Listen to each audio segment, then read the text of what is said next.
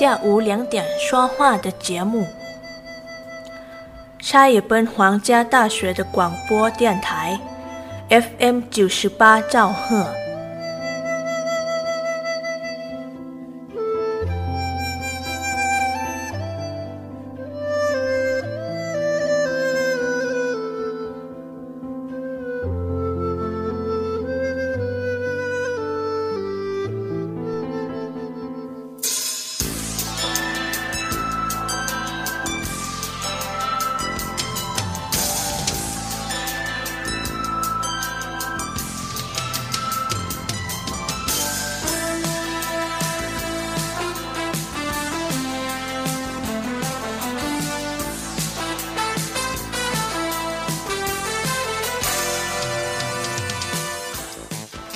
วัสดีค่ะผู้ฟังคะต้อนรับเข้าสู่ช่วงเวลาของรายการคุยกันบ่าย 2 โมงนะครับ ประจำบ่ายวันพฤหัสบดีที่ 25 สิงหาคม พุทธศักราช 2565 ค่ะ ดิฉันตุกธนาธรนะคะทำหน้าที่ดำเนินรายการ FM 98 MHz สถานีวิทยุ มหาวิทยาลัยราชภัฏชัยภูมิค่ะ ติดตามทางเพจ Facebook CPRU Radio 98 MHz และพี่ที่พอดแคสต์คุยกันบ่าย 2 โมง พร้อมทางวิทยุออนไลน์ CPRU Radio นะคะท่านผู้ฟังคะวันนี้สำหรับหลาย ๆ ท่านก็ติดตามเรื่องสถานการณ์น้ำอย่างใจจดใจจ่อเหมือนกัน ใช่ไหมคะ ว่าเป็นยังไงนะลักษณะอากาศแล้วก็แหมหมาฮ้อน ที่หมาอ้อนนะหมาอ้อนดิฉันเห็นคนล้อเลียนเป็นหมาฮ้อนดิฉันก็ไปด้วยเลยอ้อนนะครับ ซึ่งประกาศฉบับนี้เนี่ยลงวันที่ 24 สิงหาคมนะคะพูดถึงเรื่องพายุลูกนี้เนี่ยว่า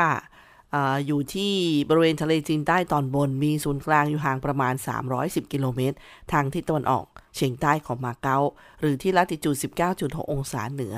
นะอันนี้ภาษาอันนั้นไม่ต้องอ่านกันแล้วกันค่ะ มีความเร็วสูงสุดใกล้ศูนย์กลางประมาณ 110 กิโลเมตรต่อชั่วโมง ก็กำลังเคลื่อนตัวไปทางทิศตะวันตกด้วยความเร็วประมาณ 30 กิโลเมตรต่อชั่วโมง วันนี้ที่เขาคาดว่าน่าจะขึ้นฝั่ง แล้วก็อ่อนกำลังลงเป็นพายุดิเพรสชันยอมความกดอากาศต่ำตามลำดับค่ะ ซึ่งผลกระทบอาจจะไม่มีมากมายนะ แต่ว่ามันก็ทำให้ฝนในพื้นที่จังหวัดชัยภูมิเราเนี่ยยังคงมีฝนอยู่ในช่วงนี้ด้วยนะคะ ไปดูระดับน้ำชีนะคะจากเมื่อวานนี้ค่ะ ระดับน้ำชีสูงขึ้นถึงระดับวิกฤต 1 สถานี อ่าหสถานีฟัง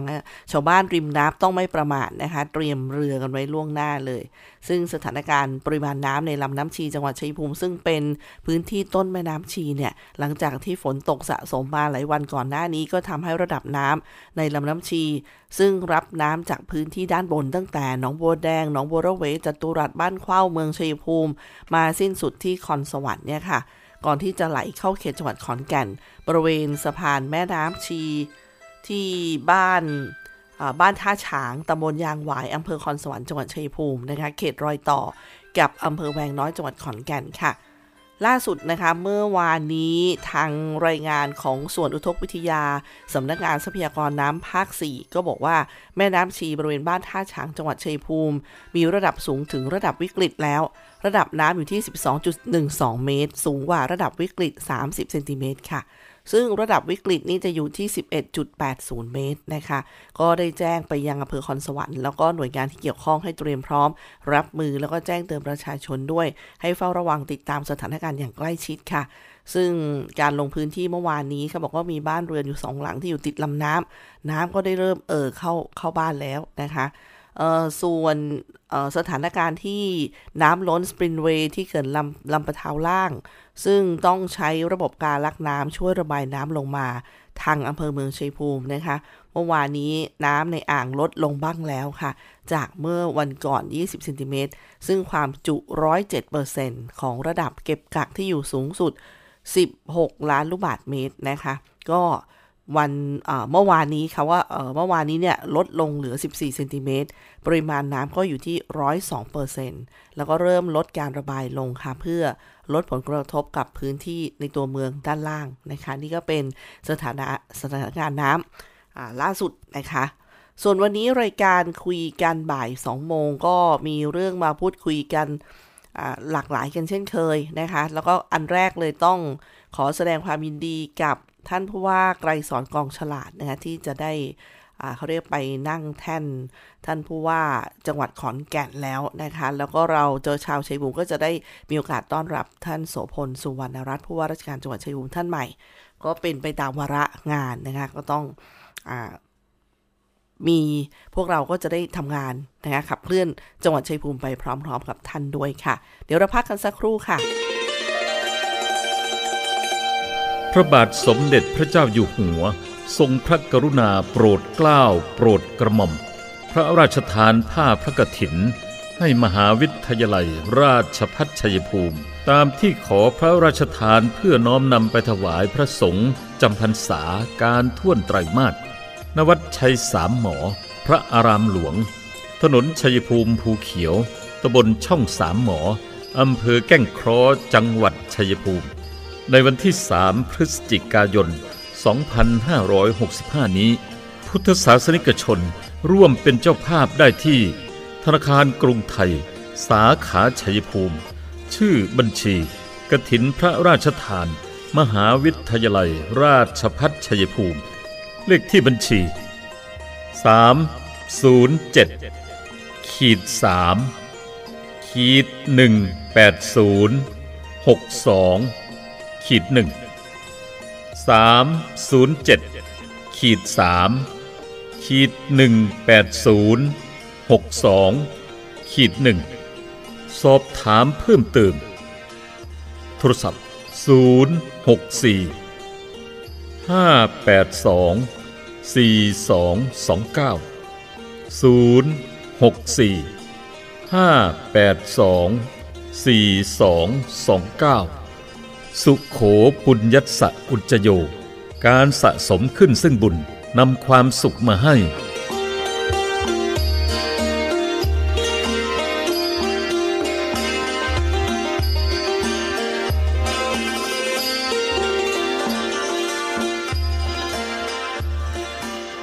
ท่านผู้ฟังคะสำหรับเรื่องของอรัฐบาลนี่บอกว่าเอาจริง กับการปราบปรามคดีช่อโกง 3 โครงการของรัฐ รวม 639 คดีนะคะ เตือนว่าถ้าทุจริตได้ไม่คุ้มเสียค่ะ ภาครัฐได้มีการปราบปรามอย่างหนักสำหรับการทุจริต 3 โครงการของรัฐ ซึ่งเป้าหมายที่กำหนดในการดำเนินการคือการกระตุ้นเศรษฐกิจอย่างทั่วถึง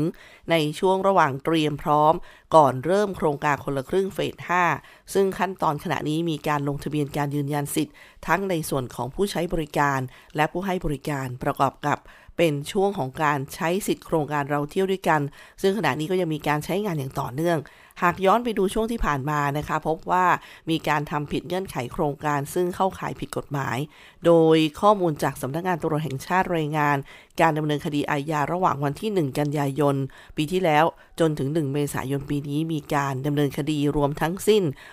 639 คดีค่ะ ก็แบ่งเป็น 3 โครงการ คือโครงการเราเที่ยวด้วยกันนี่529 คดี โครงการคนละครึ่ง 106 คดี โครงการเราชนะ 4 คดีค่ะ ซึ่งส่วนใหญ่เป็นข้อหาฐานความผิดเกี่ยวกับช่อโกงรวมกันช่อโกง ร่วมกันช่อโกง โดยแสดงตนเป็นคนอื่น ช่อโกงประชาชน แล้วก็ช่อโกงโดยการนำข้อมูลอันเป็นเท็จเข้าสู่ ระบบคอมพิวเตอร์ ความคืบหน้าในการดำเนินคดีที่อยู่ระหว่างการสอบสวน 541 คดี สอบสวนเสร็จส่งพนักงานอายการแล้ว 55 คดีนะคะ ส่วนอีก 43 คดีนั้นเช่น ชดใช้ค่าเสียหายก่อนร้องทุกข์ ถอนคำร้องทุกข์ ภายหลังจากที่ครมได้มีมติโครงการคนละครึ่งเฟส 5 เพื่อฟื้นฟูเศรษฐกิจกระตุ้นการใช้จ่ายในประเทศ ช่วยให้ผู้ประกอบการรายย่อย ทุกระดับได้มีรายได้จากการขายสินค้าและบริการ เกิดการลงทุนลดภาระใช้ค่าใช้จ่ายในชีวิตประจำวัน ให้กับประชาชน ในสถานการณ์ที่ราคาสินค้าปรับเพิ่มขึ้นนะคะ ก็รัฐจะช่วย 50%ไม่เกินวันละ 150 บาท แล้วก็สูงสุดไม่เกิน 800 บาทตลอดโครงการค่ะ ซึ่งก็มีการเปิดให้ลงทะเบียนร้านค้าวันแรก เมื่อ 15 สิงหาคมที่ผ่านมาช่องทางที่เว็บไซต์คนละครึ่ง .com นะคะ ซึ่งก็มีคนยืนยันสิทธิ์เปิดแอปเป๋าตังค์สำหรับใครที่ยังไม่เคยลงทะเบียน คนละครึ่งเฟส4มาก่อนก็สามารถลงทะเบียนร่วมโครงการผ่านแอปเป๋าตังค์หรือผ่านเว็บไซต์คนละครึ่งได้นะคะที่ผ่านมาภาครัฐก็ได้มีการปราบปรามอย่างหนักสำหรับร้านค้าที่เข้าข่ายทุจริตโครงการคนละครึ่ง ซึ่งร้านค้ากลุ่มนี้ก็จะถูกระงับสิทธิ์แอปพลิเคชันถุงเงินชั่วคราวค่ะ จนกว่าจะดำเนินการตรวจสอบสิทธิ์แล้วเสร็จ แล้วก็จะไม่ได้รับเงินที่ได้จากการขายผ่านโครงการ แต่ว่า หากภายหลังตรวจสอบแล้วพบว่าไม่ได้กระทำความผิด กระทรวงการคลังก็จะคืนเงินให้กับร้านค้า เช่นเดียวกับ โครงการเราเที่ยวด้วยกันที่มีการเปิดโครงการอยู่ขณะนี้นะคะ เป็นการโครงการช่วยเหลือประชาชน แล้วก็เจ้าของกิจการที่พักเพื่อกระตุ้นเศรษฐกิจที่ซบเซา เพื่อให้เจ้าของกิจการเนี่ยยังมีไรายได้ เพื่อให้กิจการไม่ขาดทุนแล้วก็ต้องปิดตัวลง ซึ่งในสถานการณ์โควิด -19 แพร่ระบาดก็ยังมีบางกลุ่มค่ะที่ทุจริต อย่างเปิดให้จองห้องพักแต่ไม่มีการเข้าพักจริงนำคูปองที่ได้รับหลังจากเช็คอินเข้าห้องพัก ไปสแกนใช้จ่ายกับร้านค้า แต่ไม่มีการซื้อสินค้า บางโรงแรมนี่มีที่ตั้งจริง แล้วก็ลงทะเบียนถูกต้องแต่ยังไม่เปิดให้บริการ กลับมีการเปิดให้จองห้องพัก แล้วก็ตั้งราคาจองห้องพักเนี่ยแพงเกินจริง นี่คือเหตุที่เกิดขึ้นนะคะ เพื่อจะหวังกินส่วนต่างราคาส่วนลด พฤติการลักษณะดังกล่าวถือว่าเป็นความผิดพร้อมขอแจ้งเตือน ผู้ประกอบการโรงแรมรวมถึงร้านค้าที่ร่วมโครงการนะคะว่าให้ปฏิบัติขออภัยค่ะ ให้ปฏิบัติตามเงื่อนไขกฎระเบียบตามโครงการด้วย ถ้ามีเจตนาฝ่าฝืนกฎหมายจะต้องถูกดำเนินคดี แล้วก็มีความผิดอาญาที่มีอัตราโทษ หรือว่าร่วมกันช่อโกงอีกด้วยนะคะ พักกันสักครู่ค่ะท่านผู้ฟังคะ มหาวิทยาลัยราชภัฏชัยภูมิ เปิดรับสมัครนักศึกษาหลักสูตร วิศวกรรมศาสตร์ สาขาวิชาวิศวกรรมการผลิต โดยมุ่งเน้น ในการเพิ่มทักษะความรู้ด้านวิศวกรรมศาสตร์ ให้กับนักศึกษา ในระดับวิชาชีพชั้นสูง ทางด้านวิศวกรรมศาสตร์ ขยายโอกาสทางการศึกษา ด้านวิศวกรรมศาสตร์ ให้กับเยาวชนในท้องถิ่น และพื้นที่ใกล้เคียง เพิ่มศักยภาพแก่ประชาชนในท้องถิ่น ให้ดำรงชีพ โดยพึ่งพาตนเอง พร้อมทั้งเสริมสร้างสมรรถนะในวิชาชีพอย่างเป็นรูปธรรม สอบถามโทร 085 102 0491 087 456 9889 และ 082 453 3052 หรือที่เว็บไซต์ cpru.ac.th มิติใหม่แห่งการศึกษา มหาวิทยาลัยราชภัฏชัยภูมิ มุ่งสร้างบัณฑิตคุณภาพ จากอุตสาหกรรมภูมิภาค สู่อุตสาหกรรมอาเซียน และส่งเสริมการพัฒนาท้องถิ่นข่าวดีเรียนปริญญาตรีที่คณะบริหารธุรกิจ มหาวิทยาลัยราชภัฏชัยภูมิ หลักสูตรบริหารธุรกิจบัณฑิต สาขาวิชาบริหารธุรกิจ วิชาเอกการจัดการ วิชาเอกธุรกิจดิจิทัล วิชาเอกการเงิน และสาขาวิชาการท่องเที่ยวและบริการ เรียนทฤษฎีแค่ 3 ปี จากนั้นไปฝึกสหกิจศึกษาณสถานประกอบการ หรือหน่วยงานจริงอีก 1 ปีทำให้มีโอกาสที่จะได้งานเร็วขึ้น งานดี เงินดี และอยากมีธุรกิจเป็นของตนเอง ต้องเรียนบริหารธุรกิจ ว่าแต่สมัครเรียนกันหรือยัง เพิ่มเติมโทร 081 544 7644 เลือกเรียนบริหารธุรกิจ เลือก CPBS CPRU เพราะเรามีหน้าที่กำกับดูแลบริษัทประกันภัย ตัวแทนและนายหน้าประกันภัยให้มั่นคงโปร่งใส เพราะเรามีหน้าที่ส่งเสริมพัฒนาธุรกิจประกันภัย ให้ก้าวหน้าและมีประสิทธิภาพ และเพราะเรามีหน้าที่คุ้มครองสิทธิประโยชน์ของผู้เอาประกันภัยและประชาชน เพราะทุกเรื่องการประกันภัยคือหน้าที่รับผิดชอบของเรา สำนักงานคณะกรรมการกำกับและส่งเสริมการประกอบธุรกิจประกันภัย คอปพสายด่วนประกันภัย โทร 1186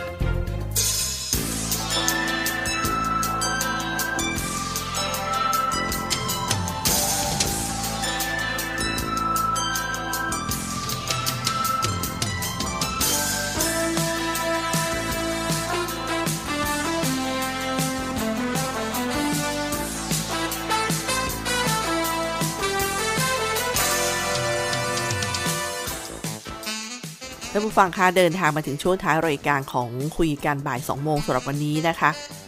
มีช่วงนี้ท่านผู้ฟังก็จะสังเกตได้ว่าก็มีการรณรงค์แล้วก็ออกพบปะเรื่องของการเตรียมการเรื่องน้ำท่วมในพื้นที่ที่เคยท่วมซ้ำซากเพื่อให้เกิดความเสียหายน้อยที่สุดนะคะ ก็เหมือนอย่างงานของปศุสัตว์เนี่ยนะคะ ที่สำนักงานปศุสัตว์อำเภอคอนสวรรค์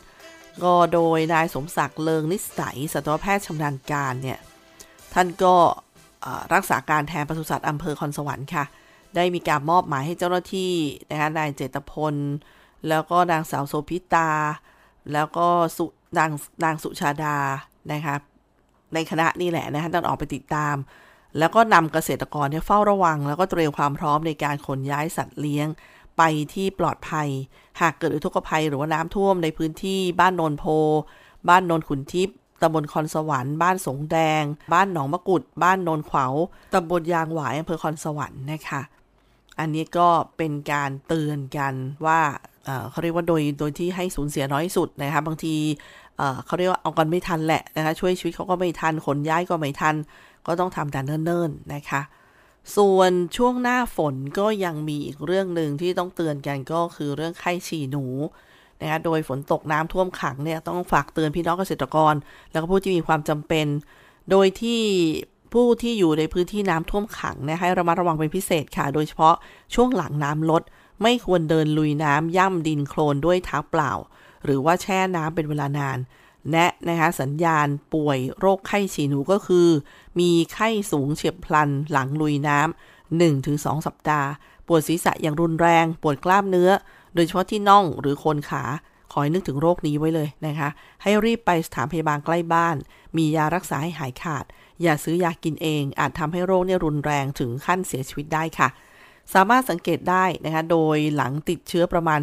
2-10 วันเนี่ย จะเริ่มมีไข้สูงแบบเฉียบพลัน ปวดศีรษะอย่างรุนแรง ปวดเมื่อยตามตัว โดยเฉพาะที่หลัง น่องและขนขา หนาวสั่น บางรายนี่อาจมีอาการคลื่นไส้ อาเจียน ท้องเสีย ตาแดง หากมีอาการที่กล่าวมาเนี่ยแล้วก็เกิดขึ้นภายหลังจากที่ท่านไปเดินลุยน้ำย่ำโครน หรือว่าแช่น้ำเป็นเวลานาน ขอให้นึกถึงโรคนี้ แล้วก็รีบไปพบแพทย์หรือว่าสถานพยาบาลใกล้บ้านโดยเร็ว เพื่อรับการรักษาที่ถูกต้องนะคะ ประการสำคัญเนี่ยขอให้ท่านแจ้งประวัติการเดินลุยน้ำหรือว่าย่ำโครน ให้แพทย์ที่ตรวจรักษาทราบด้วยเพื่อจะได้วินิจฉัยแล้วก็ให้การรักษาได้อย่างรวดเร็ว อย่าซื้อยามารับประทานเอง เพราะว่าทำให้อาการเนี่ยรุนแรงอย่างเช่น ตับไตาวาย มีอันตรายถึงขั้นเสียชีวิต ทั้งนี้นะคะการเสียชีวิตจากโรคฉี่หนูที่ผ่านมาส่วนใหญ่ เกิดจากมาพบแพทย์ช้า โรคฉี่หนูสามารถป้องกันได้ ขอแนะนำให้ประชาชนปฏิบัติดังนี้ค่ะ 1. หลีกเลี่ยงการแช่น้ำเป็นเวลานาน หรือว่าเดินลุยน้ำย่ำโคลนด้วยเท้าเปล่า โดยเฉพาะผู้ที่มีบาดแผล หรือว่ารอยขีดข่วนที่เท้าต้องระมัดระวังเป็นพิเศษ หากจำเป็นต้องเดินลุยน้ำควรสวมรองเท้าบูทหรือสวมถุงพลาสติกที่สะอาด หุ้มเท้าเพื่อป้องกันไม่ให้สัมผัสน้ำโดยตรง กรณีมีบาดแผลควรปิดด้วยพลาสเตอร์กันน้ำแล้วก็รีบชำระล้างร่างกายทันทีหลังจากที่เสร็จจากการทำงานหรือว่าลุยน้ำ 2. หมั่นล้างมือล้างเท้าด้วยน้ำและสบู่บ่อยๆ 3. รับประทานอาหารที่สะอาดปรุงสุกใหม่แล้วก็ร้อน อาหารที่ค้างมื้อควรเก็บในภาชนะที่ปิดมิดชิด และอุ่นให้เดือดหรือว่าร้อนก่อนที่จะนำมารับประทานทุกครั้ง 4. ดูแลทำความสะอาดที่พักบ้านเรือน และห้องครัวให้สะอาด หากทำความสะอาดบ้านหลังน้ำลด ควรสวมถุงมือยาง แล้วก็รองเท้าบูทขณะเก็บกวาดควรเก็บขยะ โดยเฉพาะเศษอาหาร ในถังที่มีฝาปิดมิดชิด หรือทิ้งในถุงพลาสติก แล้วก็มัดปากถุงให้แน่น เพื่อไม่ให้เป็นแหล่งอาหารให้หนูเข้ามาในบ้านนะคะก่อนหน้านี้กรมควบคุมโรคกระทรวงสาธารณสุขได้เตือนประชาชน ให้ระวังภัยอันตรายแล้วก็โรคที่มากับหนู ได้แก่โรคฉี่หนูจากตัวหนูนะคะ หรือว่าการโรค อันนี้มาจากหมัดหนู ฉี่หนูนี่จะมาจากตัวหนู การโรคมาจากหมัดหนูนะคะ แล้วก็สครับไทฟัสจากไรหนู ฮันต้าไวรัสคือ แล้วก็โรคพิษสุนัขบ้า โรคไข้หนูกัด รวมทั้งโรคพยาธิต่างๆ อีกมากมายค่ะ โดยเฉพาะโรคฉี่หนูเนี่ย ซึ่งเป็นโรคติดต่อจากสัตว์สู่คน พบได้ในสัตว์เลี้ยงลูกด้วยนมหลายชนิด อย่างเช่นโค กระบือ สุกร สุนัข และหนูซึ่งเป็นพาหะนำโรคที่สำคัญนะคะ โรคฉี่หนูสามารถติดต่อได้ทั้งทางตรงและทางอ้อม แต่ผู้ป่วยส่วนใหญ่มักติดโรคทางอ้อม ทางตรงก็ได้แก่การสัมผัสกับปัสสาวะ หรือว่าอวัยวะของสัตว์ที่ติดเชื้อ ทางอ้อมคือได้แก่การกินน้ำหรืออาหารที่มีเชื้อปนเปื้อน การเดินลุยน้ำย่ำดินที่ชื้นแฉะ แล้วก็มีเชื้อปนเปื้อน โดยเฉพาะช่วงฤดูฝน น้ำฝนจะชะล้างพาเชื้อโรค ที่มากับปัสสาวะของสัตว์เนี่ยไหลมารวมกันในบริเวณน้ำท่วมขัง แล้วก็ทำให้ผู้คนที่อยู่ในบริเวณดังกล่าวเนี่ยมีโอกาสติดเชื้อได้ง่ายค่ะ ดังนั้นให้ระมัดระวังนะคะ น้ำท่วมขังฝนตก เกษตรกรมักจะต้องเจอนะคะ เจอหมายถึงว่าต้องเหยียบน้ำย่ำโคลนเนี่ย ฉะนั้นก็ให้ระมัดระวังนึกถึงโรคไข้ฉี่หนูด้วยนะคะ ฝากไว้ด้วยค่ะ ช่วงนี้พอสิงหาคมและอีกหน่อยก็กันยายนนะคะ ฝากส่งท้ายว่ามีงานประเพณีบุญเดือนสิบรออยู่ ที่ตำบลบ้านเล่านะคะแล้วก็ผู้นำชุมชนทั้ง 16 หมู่บ้าน ก็มีการประชุมจัดเตรียมงานประเพณีบุญเดือน10แห่ผีสุ่มบ้านเซี่ยวน้อยตำบลบ้านเล่าอำเภอเมืองชัยภูมิ ที่ อ่าก็มีการเตรียมการแล้วนะคะ ทั้งรูปแบบเวทีขบวนแห่การจัดรูปแบบของขบวนแห่ทั้ง 16 หมู่บ้าน การทำตัวผีสุ่มจำลอง ซึ่งก็จะมีจัดงานในวันที่ 9 ถึง 11 กันยายนนี้ค่ะ ก็เตรียมไปชมไปให้กำลังใจ แล้วก็ไปดูวัฒนธรรมประเพณีพื้นบ้านกันนะคะ หมดเวลาของรายการคุยกันบ่าย 2 โมงดิฉันตุกธนทรทำหน้าที่ดำเนินรายการ ขอบคุณที่ติดตามรับฟัง สวัสดีค่ะ